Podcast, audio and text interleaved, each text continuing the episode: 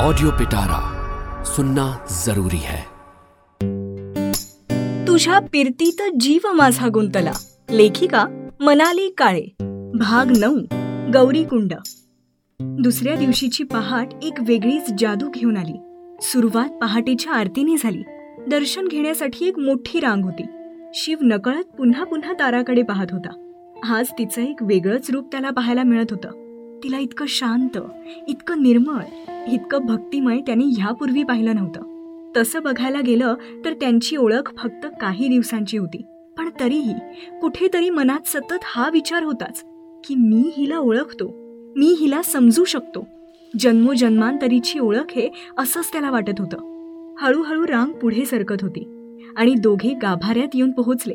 शिवने कधी पूजापाठ जप तप केला नव्हतं. मात्र आज पहिल्यांदा तो देखील शिवलिंग पाहून स्तब्ध झाला होता. दोघांनी शिवलिंगाला हात लावला. मनोमन नमस्कार केला. किती वेळ गेला असेल त्यांचं त्यांनाही कळलं नाही. केव्हा तरी गर्दी खूप वाढली आणि त्यांना पुढे सरकत सरकत मंदिराच्या मागच्या दिशेने बाहेर पडावं लागलं. मंदिराच्या मागच्या दिशेला हिमालय पर्वतांची उंच रांग दिसत होती. ते दृश्य एखाद्या कलाकाराच्या चित्रासारखं होतं. अनेक साधू महाराज तिथे ध्यान करत बसून होते. अनेक नवविवाहित जोडपी एकत्र पूजा करत होती. तारा मनोभावे सगळ्या साधू संतांचा आशीर्वाद घेत होती. सगळे तिला आशीर्वाद देत होते. मात्र शिवचं लक्ष गेलं ते कोपऱ्यात बसलेल्या एका मौनी बाबांकडे. कोणीही त्यांच्याकडे आलं किंवा संभाषण करायला आलं की ते फक्त मानेनेच खूण करत आणि पुन्हा शांत बसून जात. शिवच्या मनात काय आलं कोणास ठाऊक? पण त्यांच्याशी बोलावं असं मन सतत त्याला खुणावत होतं. तो नकळत त्या मौनी बाबांच्या जवळ गेला. आणि त्यांच्या पायांना स्पर्श करून आशीर्वाद घेऊन पुढे जाणार. तेवढ्यात त्याच्या कानावर शब्द पडले. मौनी बाबा चक्क बोलत होते. बेटा शिव और पार्वती का प्रेम जानते हो ना? वो तो भगवान थे लेकिन हम मनुष्य है। फिर भी हमारे भीतर उतना प्रेम करने की ताकत है। डरना मत। प्रेम डर से बढ़कर है याद रखना। इतकं म्हणून ते पुन्हा गप्प झाले. अवतीभवतीचे अनेक भाविक आश्चर्याने शिवकडे पाहू लागले. मौनी बाबा फक्त त्याच्याशी बोलले होते. जणू त्याच्या मनातलं त्यांनी ओळखलं होतं. दुपारच्या तळपत्या उन्हात शिव आणि तारा पर्वत उतरू लागले. संध्याकाळ होण्याआधी त्यांना खाली पोहोचणं गरजेचं होतं. मात्र डोंगर उतरताना त्यांचा वेग पहिल्यासारखा नव्हता. खरं तर लोक डोंगर चढताना थकतात उतरताना त्यांना वेग वाढतो. पण ही झाली केवळ शरीराची परिमाणं. खरं साम्राज्य तर असतं मनाचं. मन खुश असेल तर थकवा असतानाही माणूस हसतो. आणि मन दुःखी असेल तर चेहऱ्यावर काही केल्या हसू येऊ शकत नाही. दोघंही मुकपणे डोंगर उतरत होते. पुन्हा तसाच अबोला होता. मात्र ह्यावेळी दोघांच्या हालचालीत चांगलाच ताळमेळ होता. असं वाटत होतं दोघं एकमेकांना वर्षांपासून ओळखताय. डोंगराच्या पायथ्याशी दोघं कधी आले त्यांचं त्यांनाही कळलं नाही. पटकन एक गाडी बुक केली. लवकरात लवकर देहरादून विमानतळ गाठायचं होतं. ताराच्या चेहऱ्यावर आता काळजी दिसत होती. जी सुट्टी तिने घरी मागून घेतली होती ती संपली होती.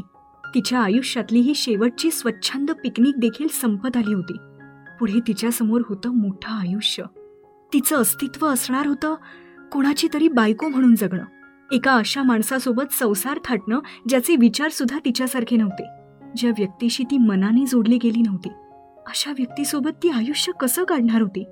साहब वो देख रे ड्रायव्हर त्यांना अचानक सांगू लागला. आत्ता जी जागा मागे पडली ना त्याला गौरीकुंड म्हणतात. असं म्हणतात की शिव आणि पार्वती यांनी इथंच एकमेकांना प्रेमाची कबुली दिली होती.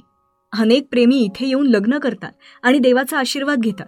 तुमचं लग्न अजून झालेलं दिसत नाही पण तुमची जोडी सुद्धा अशी शिव पार्वतीसारखीच आहे. लग्न झाल्यावर नक्की या गौरीकुंडामध्ये? ड्रायव्हरचे शब्द जणू शांतता कापत त्या दोघांच्या हृदयाला चिरत गेले.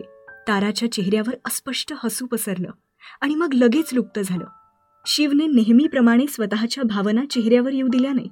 लांबचा प्रवास करून ते कसे बसे देहरादून विमानतळापर्यंत पोहोचले. तारा थकून झोपून गेली होती. नकळत शिवच्या खांद्यावर तिने मान टाकली होती. तिला उठवायची त्याची अजिबात इच्छा नव्हती. उलट तो क्षण अगदी तसाच राहावा असंच त्याला वाटत होतं.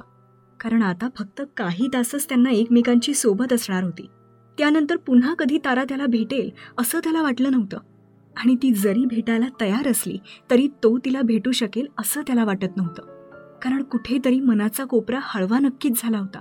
तिला पुन्हा पुन्हा भेटून तो स्वतःला पुन्हा पुन्हा जखमी करून घेऊ शकणार नव्हता. त्याने ताराला उठवलं. एक प्रकारच्या तटस्थपणाने तो वावरू लागला होता. त्याच्या वागण्यातला बदल ताराच्याही लक्षात आला होता. ती फक्त दुखावलेल्या डोळ्यांनी त्याच्याकडे पाहत होती.